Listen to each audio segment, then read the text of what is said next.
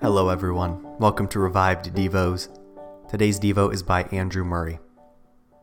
We may gather these thoughts into a third lesson. In our life with men, the one thing on which everything depends is love. The spirit of forgiveness is the spirit of love. Because God is love, He forgives. It is only when we are dealing in love that we can forgive as God forgives. In love to the brethren, we have the evidence of love to the Father, the ground of confidence before God, and the assurance that our prayer will be heard. Let us love in deed and truth. Hereby we will assure our heart before Him. If our heart condemns us not, we have boldness toward God, and whatever we ask we receive of Him. Neither faith nor work will profit if we do not have love. It is love that unites with God. It is love that proves the reality of faith.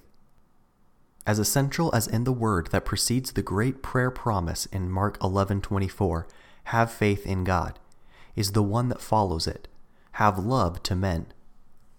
The right relations to the living God above me and the living men around me are the conditions of effectual prayer. This love is of special consequence when we labor for such and pray for them. We sometimes give ourselves to work for Christ, from zeal for His cause, as we call it, or for our own spiritual health, without giving ourselves in personal, self-sacrificing love for those whose souls we seek. No wonder that our faith is feeble and does not conquer.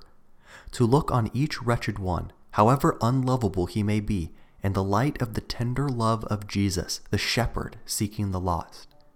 To see Jesus Christ in him, and to take him up for Jesus' sake, in a heart that really loves. This is the secret of believing prayer and successful effort. Jesus, in speaking of forgiveness, speaks of love as its root.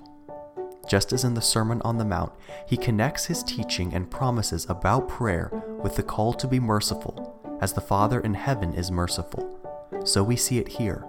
A loving life is the condition of believing prayer.